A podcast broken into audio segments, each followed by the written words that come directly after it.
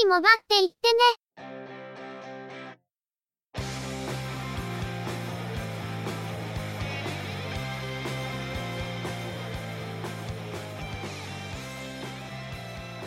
通信業界、モバイル、IT に関するニュースや話題を取り上げ、中の人が意見を述べたり、製品レビューまがいのことをしたり、様々な体験について、ご紹介していくポッドキャストです。ゆくもばのおしゃべりはすべて、合成音声によってお送りしています。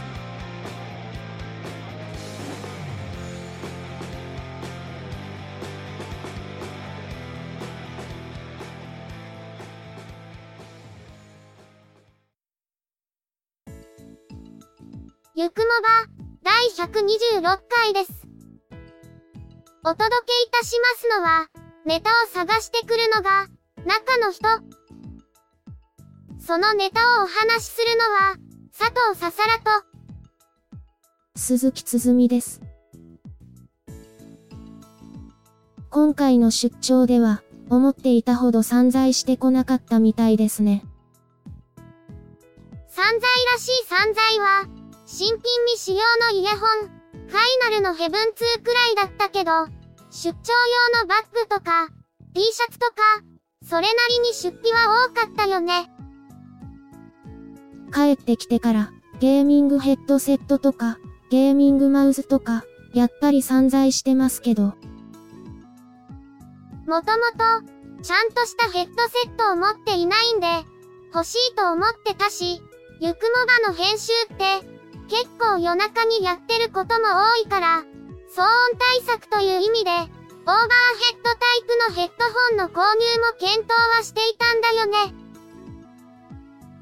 スカイプで話す友達もいないんですから、ヘッドセットを買っても宝の持ち腐れだと思うんですが、そういうことを言うな。でも、ゲーミングヘッドセットを買うことはなかったんじゃないですか？MSI のゲーミングの音で使うつもりで買ったんだけど、いざドライバーをインストールしてみたら、標準搭載のナヒミック2が、アナログ接続のサウンドデバイス以外では、サラウンド機能に対応してなかったんだよね。まあ、それは仕方ないとして、当初の予定通り、シンクパッドでゆくもばの編集の時に使うことにしようかと。で、ゲーミングマウスは、何を血迷って買ってしまったんです？もともと、Bluetooth 接続のマウスを探してたんだけど、いいのがなくて、今、ゲーミングの音に Bluetooth 接続のマウスを使っていたから、このマウスを使うことにして、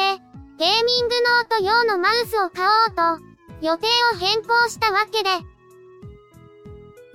どうせゲーミングの音で使うなら、いっそゲーミングマウスでもいいのかなって思って、いろいろと考えて、ロジクールの G G302 というゲーミングマウスにしたんだよね。最近では珍しく、有線のマウスにしたんですね。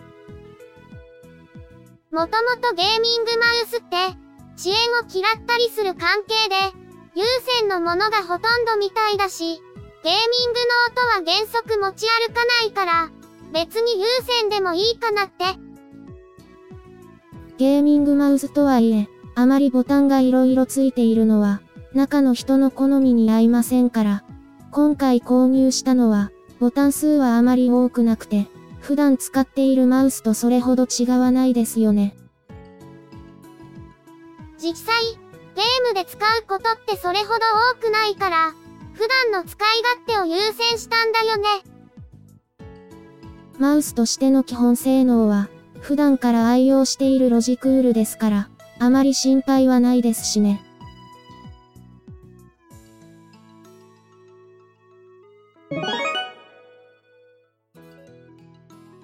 それでは、今回のニュースです。NTT ドコモは新たな料金プランとして、大容量のデータ通信を利用できる、ウルトラパックを発表しました。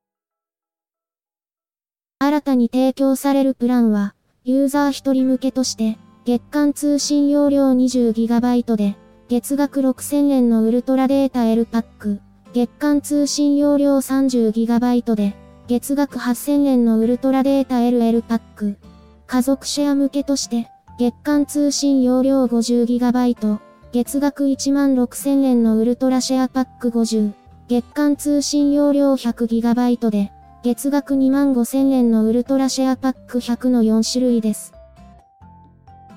テザリング機能の使用は、オプションとして別途1000円かかりますが、2018年3月末まではキャンペーンにより無料とのこと、余った通信容量は翌月に繰り越しができます。月額料金については、従来のプランと同様、契約期間に応じた割引を受けられるとのことです。なお、ウルトラシェアパックの提供に伴い、9月22日をもって、データ L パック、シェアパック20、シェアパック30、ビジネスシェアパック20、ビジネスシェアパック30の新規申し込みの受付を終了するとのこと。すでに契約済みの利用者は、継続して利用することができます。au のスーパーデジラと、ソフトバンクのギガモンスターに追従する料金プランですね。これまで、ドコモはテザリングに別途の料金を取ってきませんでしたが、ウルトラシェアパックでは、別途テザリング料金が発生してしまうのが、少し気になります。2018年3月末までは、無料とのことですけど、その後料金が発生することを考えると、ちょっと複雑です。また、他社同様、既存の一部料金プランを廃止することになりますが、中の人は、ちょうどシェアパック20に移行しよ。うかどうしよ。うかと考えていたタイミングなので、余計に深刻だったりするんですけど。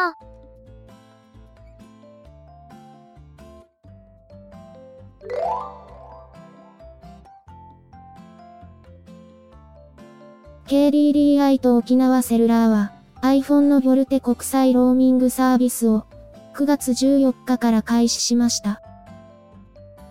すでに、2016年夏モデルの、Android の一部機種において、国際ローミングサービスを開始していますが、今回のサービスはこれに準じたものとなります。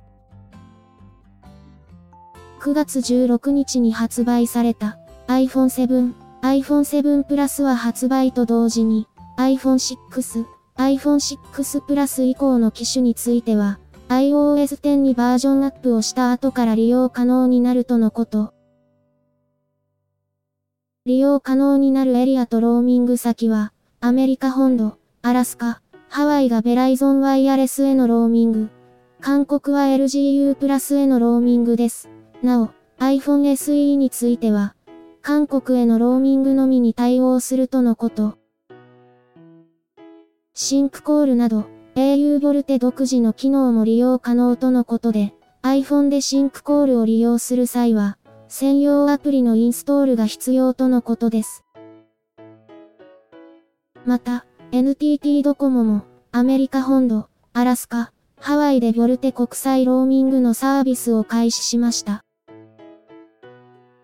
対応する機種は、iPhone 6以降の iPhone、Galaxy S7 Edge、 Xperia X Performance で、Galaxy S7 Edge と、 Xperia X Performance は、より高音質のボルテ HD プラスにも対応するとのことです。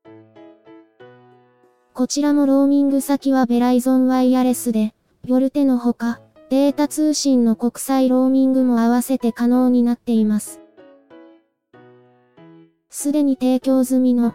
韓国へのボルテ国際ローミングに続く、2カ国目のボルテ国際ローミングの提供となります。なお、iPhone 7、iPhone 7 Plus は、今回のアメリカへのボルテ国際ローミングに加え、韓国へのボルテ国際ローミングにも対応しています。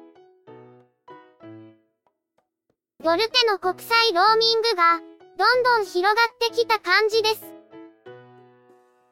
国内では、ョルテ対応機種が増えてきたのもあり、電話をした先がョルテ対応で、高音質の通話を体験する、という機会も増えてきましたが、今後は、海外に渡航している友人と、夜手による高音質の通話ができる時代になっていくんですね。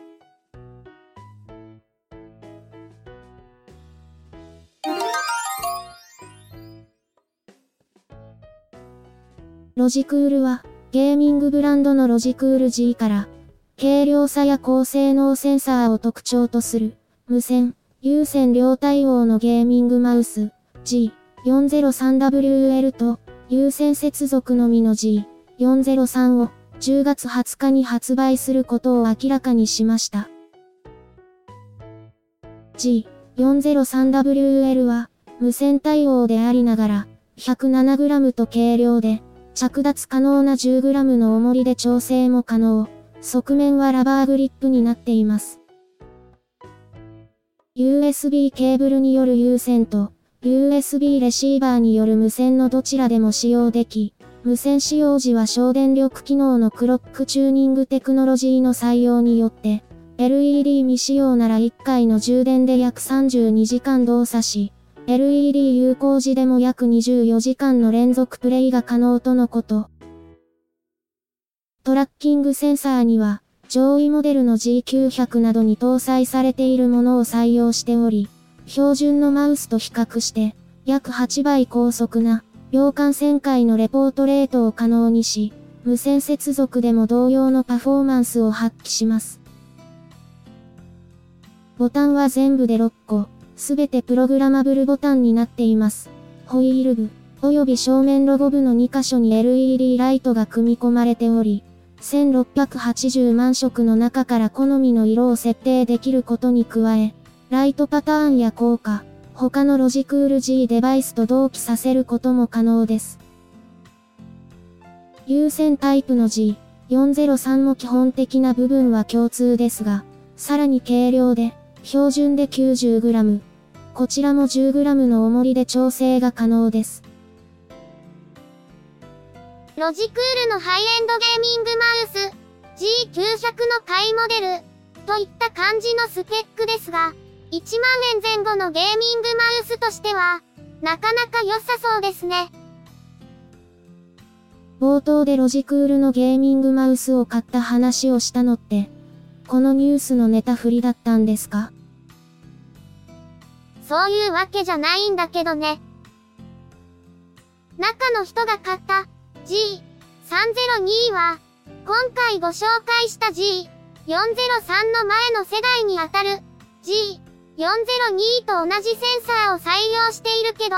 G402 が FPS ゲーム向け、G302 がリーグオブレジェンドなどの MOBA ゲーム向けとかなり性格が違うように、G 403も G402 とはかなり性格が違って、さっき言ったように G900 の買いモデルといった位置づけのように感じられます。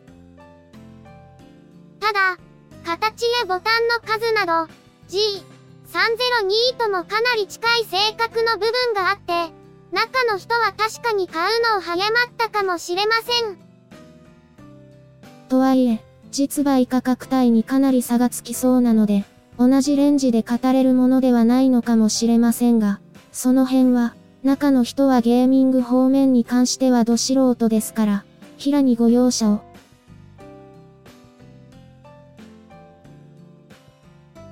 今